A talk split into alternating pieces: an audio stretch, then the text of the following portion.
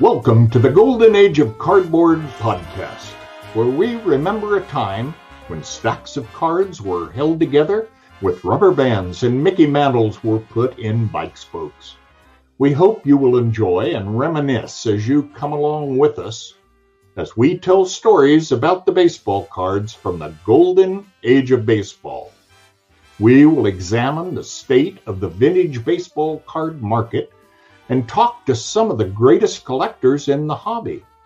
You won't be hearing us talk about any chrome or shiny cards here. Now, to take you on this retrospective journey, here's your host, direct from the shallow end of the gene pool, my son, Mike Moynihan.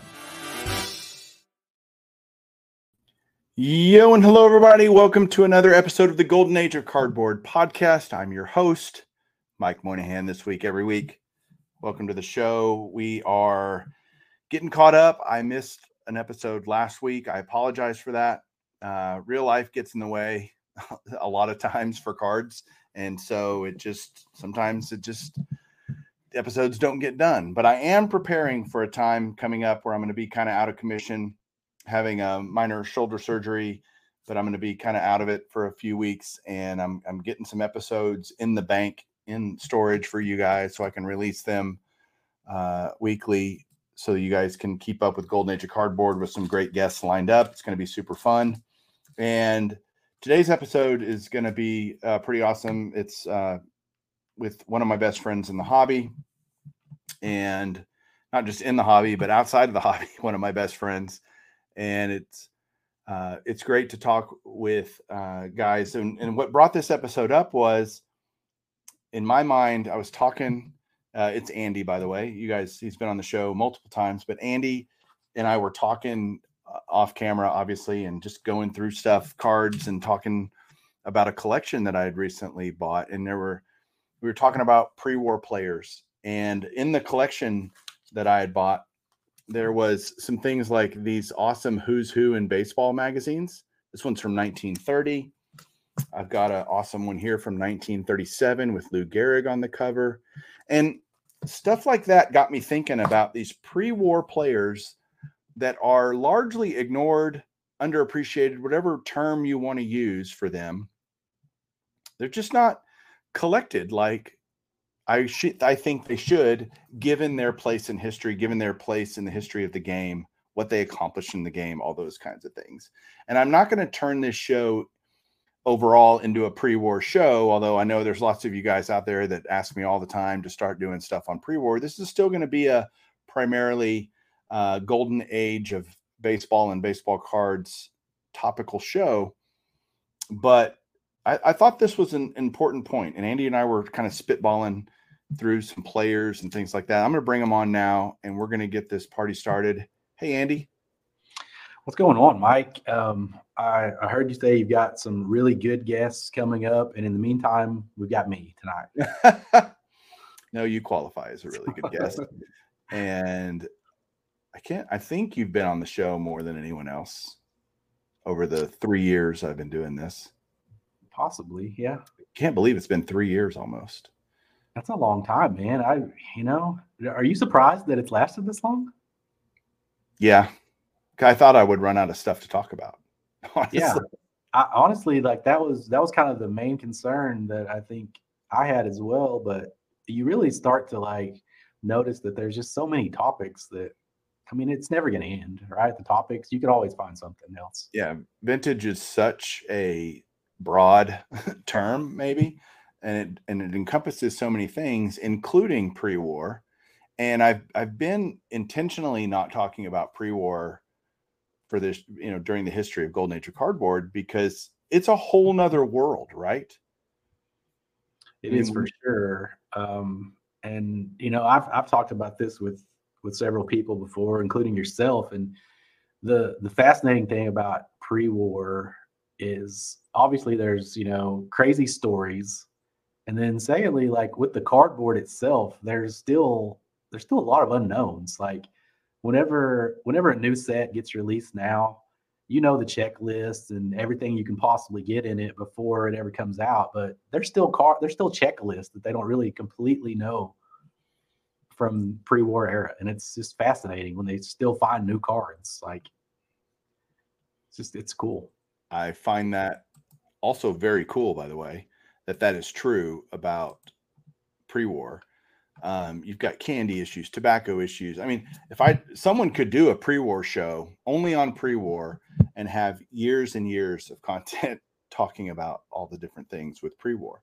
So, but it, again, you and I were talking about what what brought this episode upon us was you know us discussing some of these players that I think to me it's so silly that a brand new prospect who's never played a game can have rookie cards and other types of things, cards that are worth 10x what some of these pre-war players are worth. And it, it just it I've said it before, this isn't new, right? This isn't a new phenomenon. This has been going on as long as there's been baseball cards. But it still fascinates me. It's still perplexing to me. How do you feel about that idea? Yeah, I mean, it if you look at some of this stuff, like obviously it doesn't make a ton of sense. And I'm sure like, you know, there's going to be people in the comments that are going to be like, oh, you know, kids today, they don't know who any of these guys were. They only like to collect the players they can see, yada, yada, yada. You know, we've heard all that stuff before. But it is it is fun to look at these guys. And uh, I'm gonna I'm gonna show you a card really fast before we and this guy is not on my list of players necessarily, but I think this is neat because so this is a Zeenut Mickey Cochrane. And I talked about this in the video where I showed it, but this card right here, this was before he was in the major leagues. He's in the PCL. So if if you're a modern collector, this would kind of be like a Bowman's first of Mickey Cochrane. Right. Which is kind of cool that they have stuff like that. Like, you know, there's a Joe DiMaggio where he was in the PCL and tons of other guys. So um, not that people were looking at prospecting obviously in the way that people do today but it's kind of fascinating that if you wanted to you could have done that back then. Well you mentioned that kids don't know who the old players are. I open a if i opened a pack of bowman i wouldn't know who any of the players are now. Yeah fair. most of them are never going to make it. And we're talking about like literally what what my encouragement and hope that people get out of this video it, and and podcast is that they go out if they hear a name and that one name, we're gonna we're gonna go through 10 players. I hope they hear one name that they go, I want to go learn about that player and maybe even be inspired to buy a card of that player because I've learned XYZ about them, about their story, about their career, about something. Because there's a lot of fascinating personalities in pre war. There's a lot of uh, just uh, amazing baseball. I mean, if we look at we're going to look at some players and if they had a player today with similar stats as some of the players we're going to mention their cards would be unaffordable yeah you know? i mean you look at some of these guys uh, and the way they started off in their rookie year and you just kind of like sit back and try to imagine like if they were in today's world and they started off their career like that what would like their first Bowman auto be worth or their super fractor. You know, like it's it's crazy because you see these guys that are selling for like, you know, 15, 20, 50,000 dollars and some of these guys they're selling for that before they've even played in the major leagues. And uh I mean there's there's some fascinating stories for sure.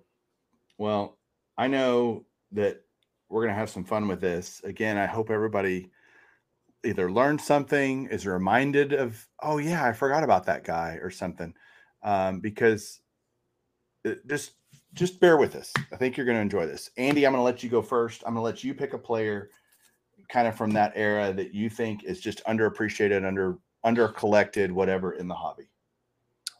All right. So the, the first guy that that comes to mind for me, and I wouldn't say that he he's not like super cheap, but if you just look at his accomplishments, it's Grover Cleveland Alexander. And it's like you just kind of like you look at his numbers, like he had three years in a row where he won over 30 games. And that's not happening today. No. Some of some of the stories about him and kind of what held him back even was, you know, he had he had alcohol problems as you know was fairly common with a lot of the the players back in that time, but he also suffered from seizures.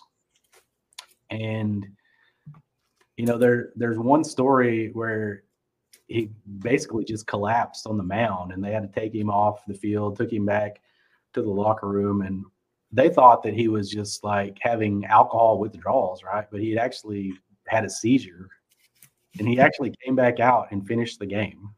I mean, these these guys, they were just um, they were cut use, from a different cloth, weren't they? Yeah, yeah. To use uh, terms that the young people would understand, he was just built different. Yeah. Here is a 1940 play ball.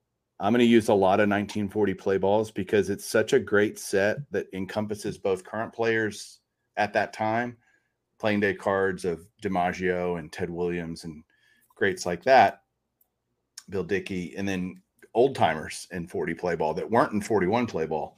And so I actually I love that part of this set. And one of the reasons, and I think it's important when you bring up like Grover Cleveland Alexander. Everybody knows Christy Mathewson, Walter Johnson. You know the list of players that most hobbyists really collect and focus on. It's a very narrow list, right? It's like seven or eight guys, maybe you could name Cobb, right?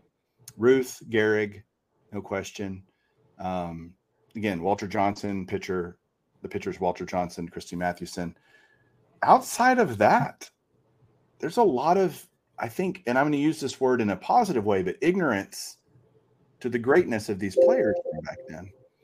Um, anything else about Alexander? I know he, I, I love the story in the baseball thing where he came back and pitched for the Gas House Gang, you know, the Cardinals, and won Game Seven yeah. after, you know, or, or, you know, some crazy story there.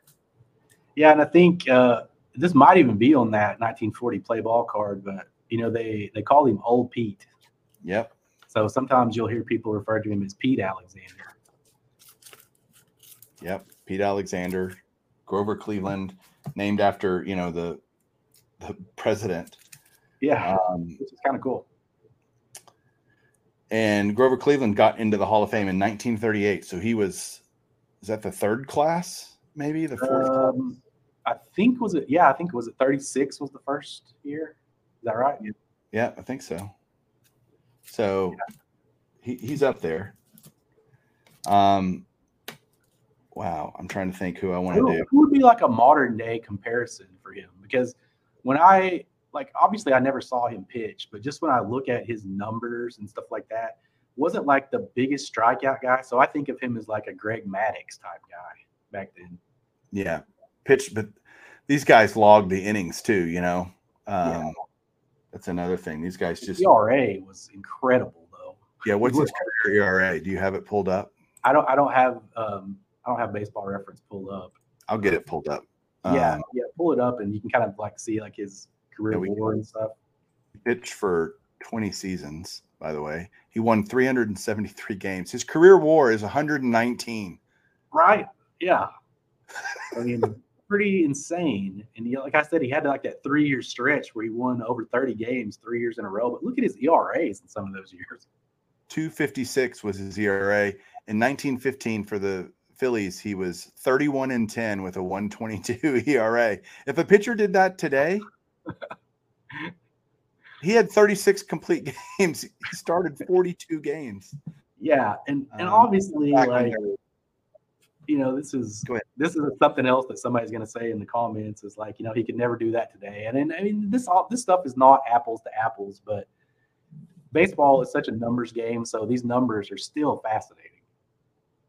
Well, to me, WAR is apples to apples, right? Because WAR compares player how good were you against the average player of the era that you right. that year. You know, each year it's a year to year. Your WAR is based on you know your cumulative your WAR for that season, and then by by a byproduct your cumulative WAR is is all compared to players of that era. So he was crazy good.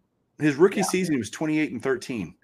If a pitcher went 28 and 13 today in their rookie season, God. I mean, yeah, it's, it's crazy. So, and and then you know the stories that go with these guys, like that's that's what I really encourage people to look up when they or look there's just so many crazy stories like stuff that would never happen today. Yeah. Um okay. Again we're only doing 10 there's a lot of guys that we could talk about and uh we're going to include pitchers and hitters in this. I'm going to bring up a guy that i think will be an easy discussion for both of us and that's Jimmie Foxx. and i think jimmie foxx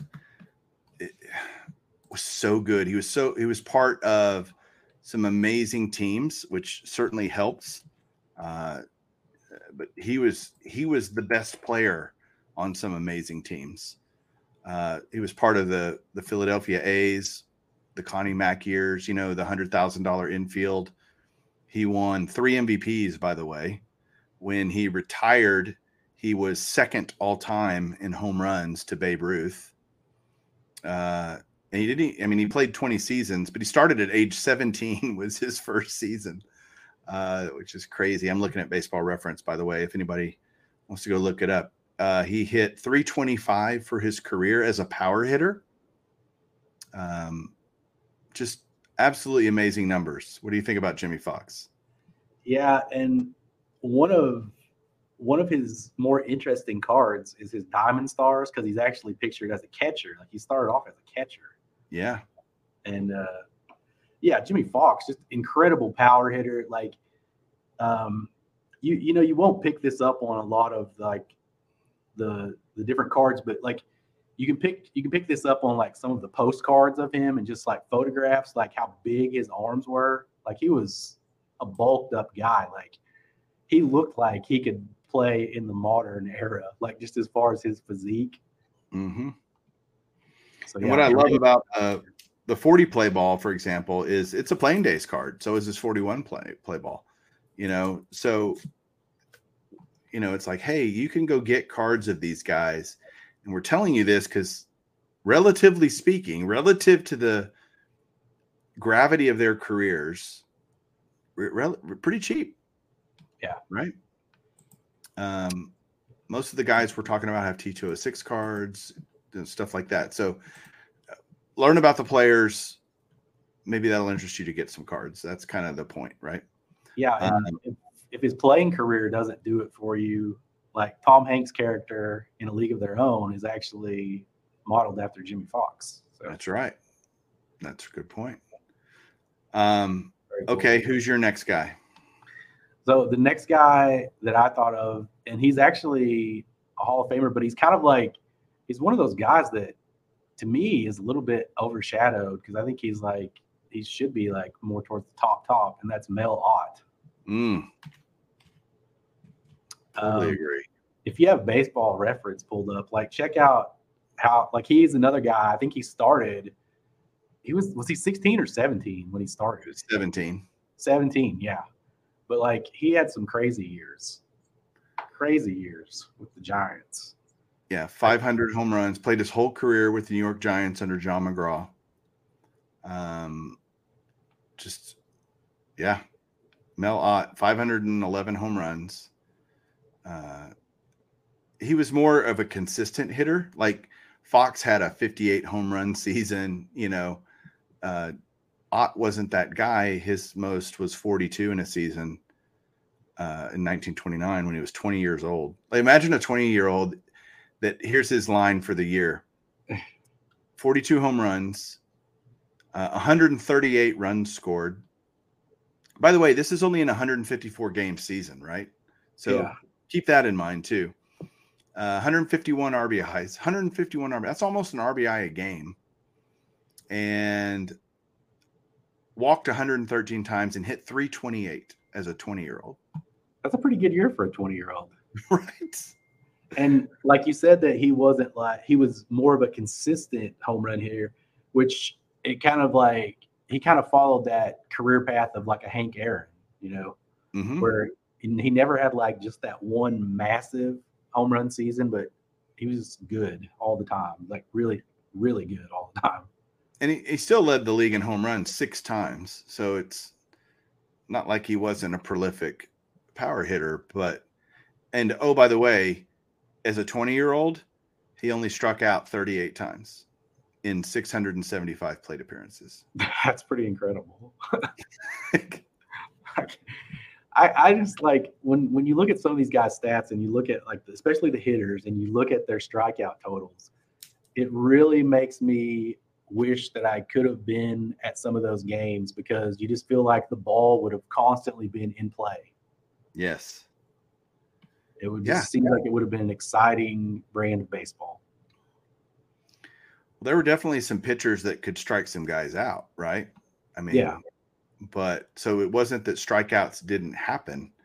It's more that the good players did the basic fundamentals, put bat on ball. Yeah. Right? That's yeah, for sure. That's pretty much it. Um, okay. My next guy, and is a guy I don't well, no, I do have a card of him right here. It's a 40 play ball. There's a few guys I want to talk about that don't. How about George Sisler? Yeah. Yeah, that man could hit. The dude could hit. He was unfortunate. He played for a pretty crappy franchise um, for a lot of his career, uh, the St. Louis Browns. But um, it would help if I could. Sisler. I'm pulling him up on Baseball Reference. Well, his best year was like he hit what 407 maybe 420 420 in 1922 he won the mvp that year shocker he hit 407 one year i mean 407 was an off year for him my bad right yeah um he hit uh let's see one two three four five six seven eight nine 10 11 12 13 14 seasons of his 15, he hit over 300. Uh, that's not too bad. That's not bad. Not bad at all. And I think um, for some of these guys, like the reason maybe they don't get as much hobby love is because you have to really do some research and digging if you want to find cards of some of these guys because you know there wasn't Topps and Bowman back then. A lot of these cards were like candy cards, tobacco cards, stuff like that. Um, strip so cards. Yeah, strip yeah. cards. Little little bit more obscure stuff and but if you do the research and dig in on some of this stuff, like it's pretty cool. And I, have really started looking more lately at some of the different postcards. Like I used to be opposed to like anything that wasn't just like the standard size of a right. traditional card. But some of the photography on some of those postcards is pretty cool. Yeah, totally gorgeous. 1922, uh, he was 29 years old, which is kind of prime. Uh, he hit 420. He only struck out 14 times. uh, yeah, that's pretty. 246 good. hits. He held the record for a long time of single season hit record, right? Until Ichiro broke it. Uh, he had 257 hits in 1920, which is just bonkers. And hopefully these numbers are just, you're just going, what? I never, maybe again, maybe you never knew about this stuff. I don't know. But uh, my next guy was George Sisler. I think he's and he's got some. I don't. He didn't have T206s. Um, his first year was 1915. So that's a problem with like Sisler, right? He doesn't have a ton. He has like some some of the American caramel sets from like 1921, 22. Yeah. Um, what else does he have? I'm sure he has like he has several different strip cards, postcards. Um, trying to think, probably like Neilson's chocolate. Maybe he, he might be in that set. Like, and one thing that you'll know, you'll notice when you start digging into some of these sets is like there's a lot of these different sets that use the same photo. So it's really important to kind of understand what you're actually looking at too when you find a card because there's a lot of them that'll have similar, if not the exact same photo. Exactly. Okay, who's your next guy? Um, let's go with Lefty Grove, another pitcher. I mean, pitchers are just kind of underappreciated in general, in my opinion. Yeah, we have plenty uh, of friends that will dog on all pitchers, but yeah, not back then. They were a different breed, right? Yeah, I mean, you know, tons of complete games, shutouts. Uh, you know, he played for an amazing team, Connie Mack's A's yeah, like just tremendous. And you know, he's got some really classic looking cards. There's the DeLong, the U.S. Caramel. Um, the George C. Miller, which is a set that I love. Um, yeah, Tattoo Orbit, I believe he's in that one as well. Diamond Stars, of course, the Goudeys. So there's there's a decent amount of, of choices from Lefty. What do you think about him? Uh, incredible. Um, he won almost 70% of his decisions. He was 300 and 141. That's pretty good. He won exactly 300 games. He was an MVP, which for pitchers back then was very difficult. Uh, but he did go 31 and 4 that year. So that with a 206 ERA. That's not bad. Not bad. 27 complete games. We won't see 27 complete games in the entire major leagues all season this season. Yeah, it's pretty incredible. Pretty incredible. But and oddly enough, like I was just talking to um to Michael about this earlier because you know he collects Shane McClanahan and he's having to have Tommy John surgery and it's amazing like these guys that pitched all these innings and you know shorter rotations all that and they didn't have near the arm problems Right. Shocker, right? yeah Uh, i mean Crazy. Uh, next up for me is a guy that I think is probably, I don't know, I, the best ever at his position. And he's hardly ever, ever talked about.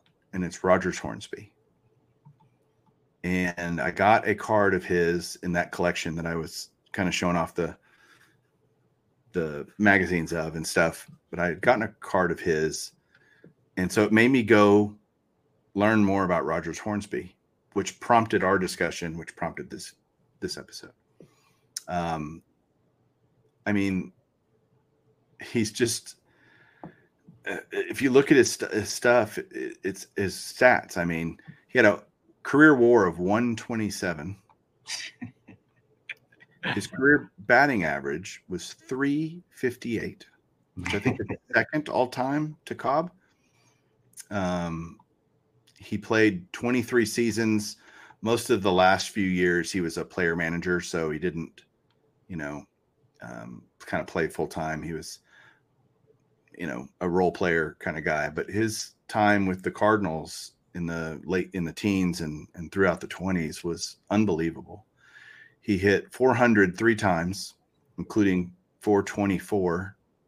Um, and everybody is going to say, "Oh, it's a different game. It's you know this and that." And he was a power hitting second baseman before there were power hitting second basemen. He had a season where he hit 42 home runs as a second Wow. baseman, and then what was his batting average that year 401.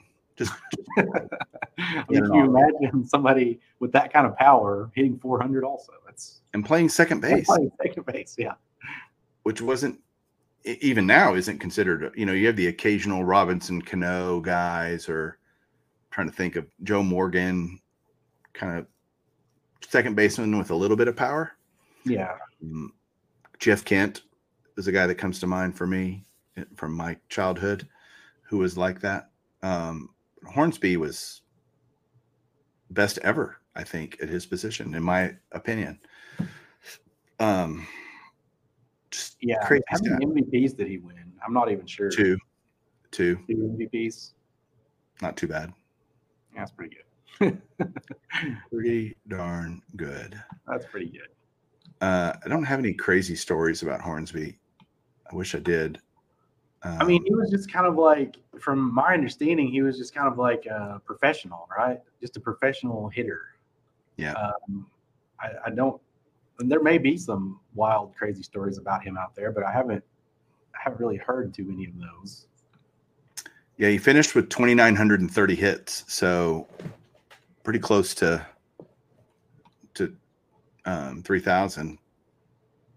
Uh, and again, he played 23 years, but really, the last let's see, one, two, three, four, five, six, seven. The last eight were very part time.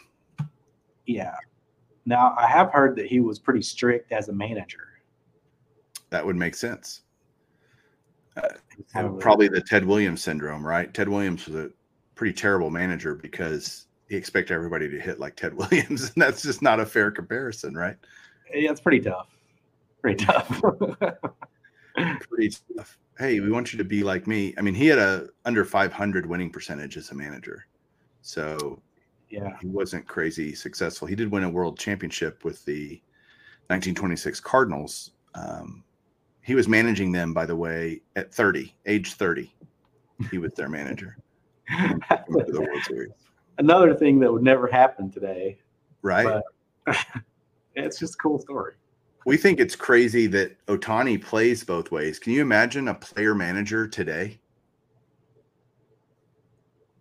Is there no. any players you can think of that would be even close to equipped to do that?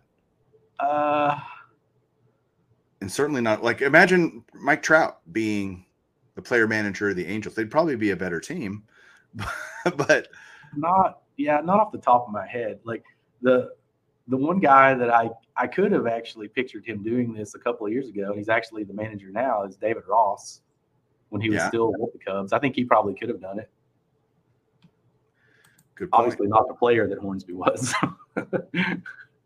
yeah, but guys like AJ Hinch, you know, they were always yeah. kind of being groomed to become, you know, uh, managers. Yeah, you, were, if you were going to have somebody do that today, it would be more likely like a backup catcher or something. It's not going to be like your best player. Exactly. but that was true. Hornsby was their best player. Oh yeah. And he managed the team. yeah. Like no pressure, but we're gonna no ask you to pressure. be the best player and manage the team. All right. Who's your next guy? Uh, the next one for me, it's got to be Tris Speaker. Mm. Um, obviously, tremendous hitter, but a lot of people may or may not know he was, you know, one of the best defensive center fielders back then as well. Um, so what is, what is his WAR? Do you have that handy there where you can look it up? Uh, one thirty four point nine. Yeah, that's pretty good. and you know there are there like we both know some people that collect Tris Speaker a little bit, but I think as far as like the mainstream hobby goes, like even people that collect pre-war, probably he's probably not one of the top collected guys, I would say. Yeah. and you were you were with me when I actually picked this card up, strip card here. Yeah, I was. And then do you have his uh do you have his play ball? Uh he does not have a play ball, at least that I found here. I was gonna pull him. Yeah, he, he has one. It's a just horrendous looking headshot of him. Okay, I'm looking. I've got all the Hall of Famers, so if he's in the 40 play ball, I'll have it. Oh, I got it. You're right. Yeah. This is pretty horrendous looking. Um, hey, I'm Tris Speaker. Look at that. Yeah. If you're watching on video, you can. I have this in a five and a half. Good grief. That's a nice card. Yeah. Um, but yeah, tremendous player. Um, I think was his highest batting average was at 390. Is that right? Let's see. Or, or, did he hit over 400? I can't remember. He did not. He hit 386, 383, 388, 380, 389. Okay, so right around there. Terrible. See, I mean, like, don't even bother. It's terrible. Yeah, but but yeah, he was he was known to be just tremendously tremendous on defense as well as you know a big time hitter. Obviously, he played very shallow.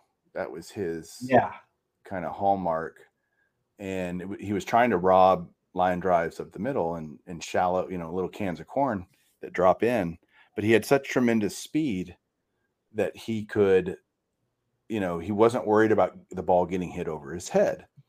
And it, of course some guys did hit it over his head but he he saved way more hits by playing shallow than he cost his team in you know getting hit o- hit over his head. He only struck out 393 times in his entire 22 season career. That's two seasons for Aaron Judge is three no three seasons maybe for Aaron Judge, right? Yeah, I mean, well, probably not three seasons, probably two. yeah, and I mean it's definitely two seasons for some players that are, yeah. There's there's guys that strike out close to 200 times in season. Yeah.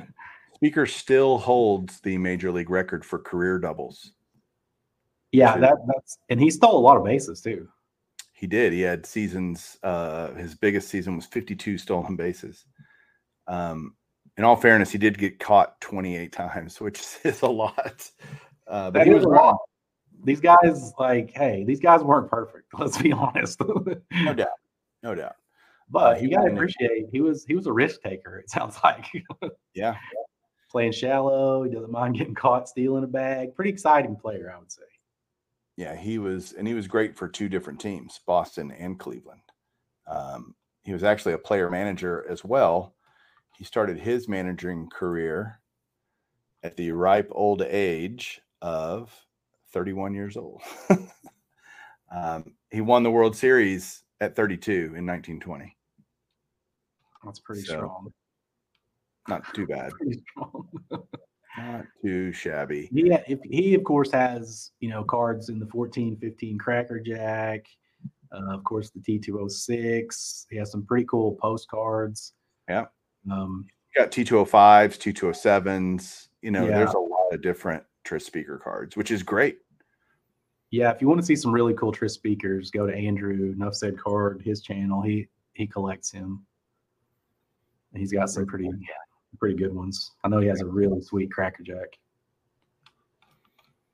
Okay, how many have we done so far? Seven. That seems right. Okay. I'm to go to my next guy, Harry Heilmann.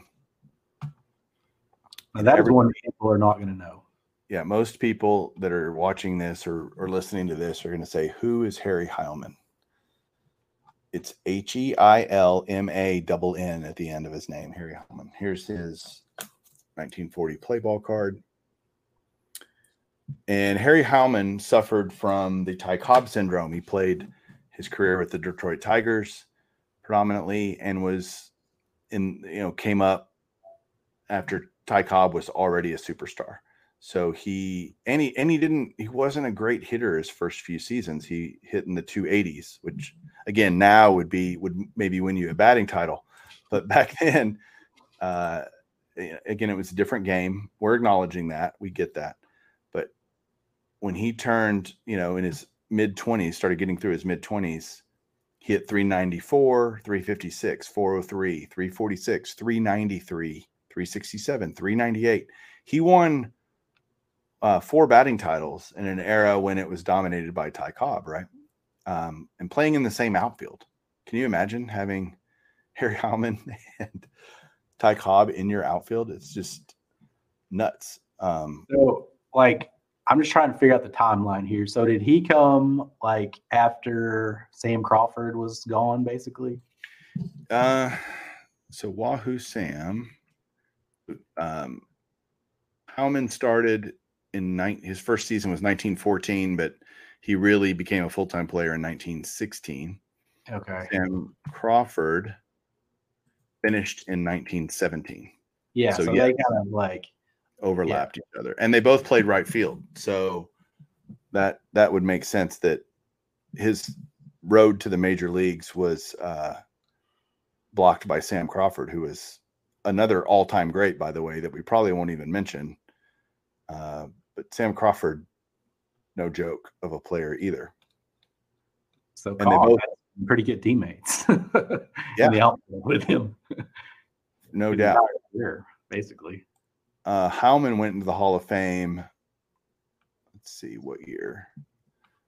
It was 1952. And he retired in 30. So 32, 1932 was his last season. It, it's kind of weird. These players, as great as they were, there was such a backlog, you know, in the early, you know, 15 years or so of Hall of Fame voting that some of these guys that now would be like no doubt first ballot guys. Didn't get in until 10 years after 20, in this case, 20 years after he retired. Yeah, it's it's interesting when you look back at the early early years of the Hall of Fame because there hadn't really been like certain statistical thresholds that had been established yet. Right. Like when they first started this up, like, you know, 500 home run club, you know, 3,000 hits, 300 wins, those were not things yet at that point. Because the clubs were very exclusive. there were only a few players. Yeah. Who was the first player to get 3,000 hits? Cap Anson, I guess. I think so. I think so too. So yeah, these milestones, like in real time, people didn't actually realize how big and important some of them were. I mean, there's some of them I think, like Babe Ruth, like with the home runs and stuff like that. I think people probably knew that was pretty special, but some of these other ones, I'm not, I'm not quite sure. It would be interesting to know how those were viewed, like in real time back then. That's a good point. I mean, if you think about baseball had been around a while, but 20 years of a career or whatever, you had to get some distance from that to look back and go, yeah, 3,000 hits for a career is a lot. That's Right. hard to do. You know, I don't know that you know that in the 20s and 30s. No, I, I wouldn't Yeah. think you would. Yeah, that's a great point. I hadn't, I haven't ever thought about that. That hey, these guys were hitting milestone, creating milestones, right? Essentially, they were setting the benchmark of wow, what's a spectacular career look like? Well, three thousand hits seems to be pretty hard to do. you know, three hundred wins is is significant. You know, these different, like you said, milestone accomplishments. It's a great point, Andy. I've never even thought about that. like Cy Young, like with all of those wins at that time, they probably thought, oh, you know, I'm sure there'll be a lot of people that get close. Right. Or Little even- did they know. you had such a great era of young. We mentioned Grover Cleveland, Walter Johnson, who won over 400 games himself, Christy Mathewson, right? So you had this era of these amazing dead ball pitchers and that still were pitching at an amazing level, even through the kind of boom of baseball in the early 20s when, oh, home runs are a thing, you know, ballparks got smaller, balls got wound tighter, home runs started getting hit more often uh, the dead ball era was over, the pitchers still there were still some pretty dominant pitchers that we mentioned. We're not even talking about like Carl Hubbell, a pitcher like that, you know, that we're not even going to probably talk about today. But see, Yeah. there's so much for you guys to go learn. It's so cool. I'm telling you. So Okay. the You, so you like my Harry Heilmann? You like my Harry Heilmann choice? I like Harry Heilmann, yeah. The the last guy for me, and he's not so much of like uh, you know, I don't even know if I don't know if this guy's even underrated in the hobby, but he just has he has a lot of really cool cards, and it's Eddie Collins. Mm, Um, so so he underrated. was, he was a little bit different of a guy than a lot of the players that we have talked about as far as like he was more of a, a good person very disciplined not a drinker you know stuff like that. So he he was kind of like the guy that he was kind of like when he was on a team he was kind of like the guy that tried to like keep people in line and the players didn't like him a lot of times for that reason. But incredible career. Um, you know, of course, he was with the Athletics a lot of years, and then famously with the the Black Sox during the you know their big scandal. Um, what pull up some of his numbers really quick, and let's I've got it. Um, Yeah. Big stolen base guy, 741. I bet he was probably second to Cobb when he retired, would be my guess. I would think so. I can't think of anybody. Yeah, I wonder where does he rank right now in stolen bases all time? He's got to be still pretty high. Let's find out. That's the cool thing about baseball reference. By the way, he won one, two, three, four, six world championships as a yeah, he he was kind of like, and I know people are going to get mad, but he was a little bit like Derek Jeter. Derek Jeter. Is that who you were thinking too? Yeah, he's 13th. All the uh, by the way, Eddie Collins, sneaky 13th wins above replacement all time for his career. Yeah, like, he was one of those guys like maybe he's not going to blow you away with his stats as much as some of these guys, but he was a winner. um, what'd you ask me to look up? Where oh, I was curious as to like where he is on the all-time stolen base list. So oh, that's right, stolen bases. That's what you asked me about. He's got to be up there pretty high. Sorry, I got I got caught up in. uh He's eighth all time. Okay. And I, I thought he'd actually still be higher, but that's still pretty good. Looks like he was third or so when he retired. Billy Hamilton, Hall of Famer. Oh, yeah.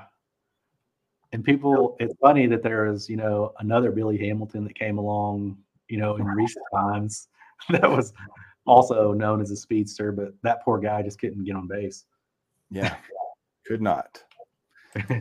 when he could get on base, he stole a lot, but it took him a while. Um, Oh, yeah, Eddie Collins is a great one. Hard autograph too, by the way. Eddie Collins is uh, because did he, he did he pass away pretty young or he died in 1951 at the age of 63.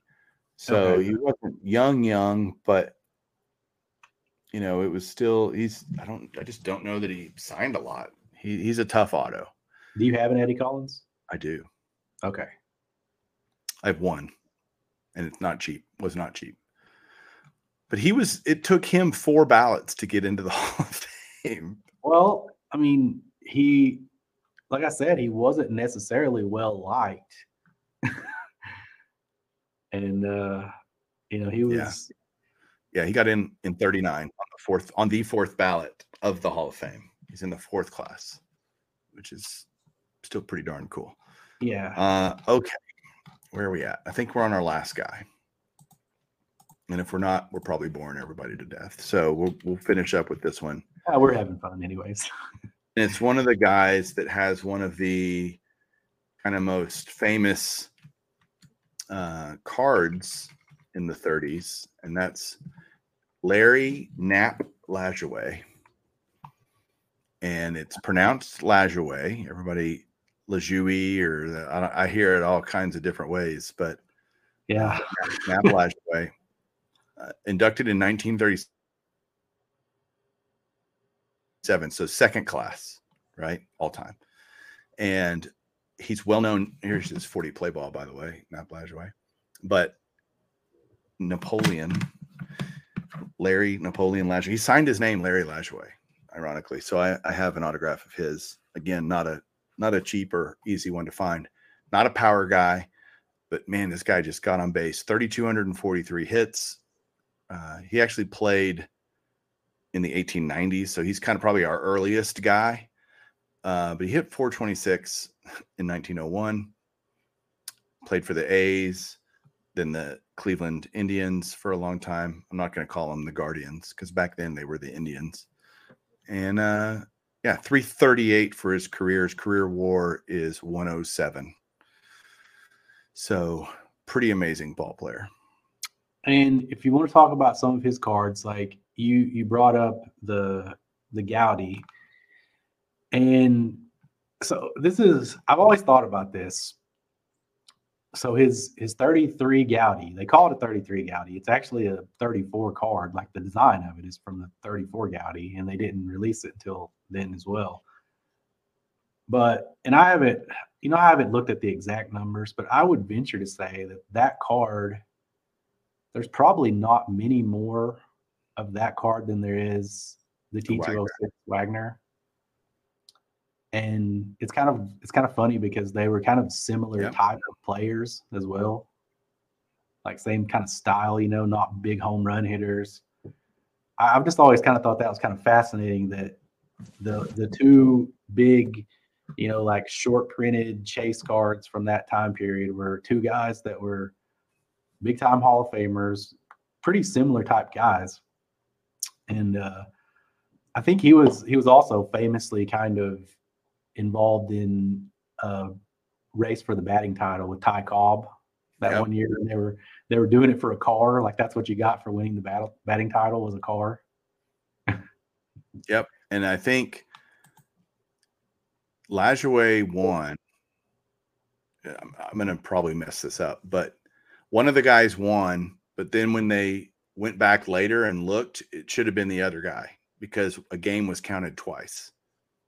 Yeah, I, I think it was Lajoie that won. And if my memory is correct, whoever they were playing the last game of the season, they kind of let him get hits because yep. they hated Ty Cobb so much. They wanted him to win the car.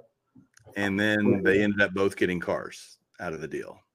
Yeah, because I think ultimately Ty Cobb, after they redid everything and checked the stats again, I think he ultimately won that. But yeah, and I mean, can you just imagine something like that today? That's that would be a scandal of all scandals. Letting a guy, we hate this other guy, so we're going to let you win. We want you to win the batting title. How how great is that? He still won five batting titles. Like, yeah, and career average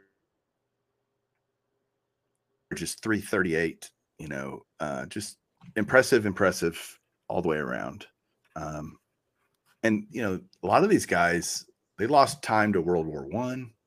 You know it wasn't like they didn't have world events circulating around them and things they had to deal with. So i just hope that i mean what do you want people to get out of this at the end of this now that we're kind of through going through the players? I mean like like I'm not going to sit here and say that these guys' cards are undervalued, but what I hope happens is like that people will look at some of these. If you're a fan of baseball, I think it's important to know a little bit about the history of baseball, and some of these guys are very important to the history of baseball. Like you, you don't get to where we are today in baseball without these guys having come before them, and uh, I just encourage people to go look at some, if nothing else, read up on some of the stories about these guys. Even if you decide not to buy any of their cards, I mean, it's incredible. But I mean, I think the stories of the cards themselves are pretty incredible too once you dig into that. But first, learn a little bit about the players. And uh, I, I think it's time well spent.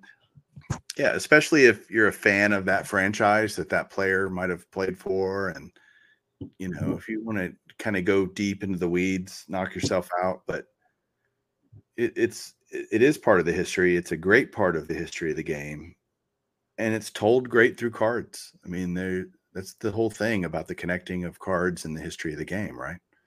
So yeah, that's I think it for us tonight. Uh, Andy, thanks so much for doing this with me. I really appreciate it.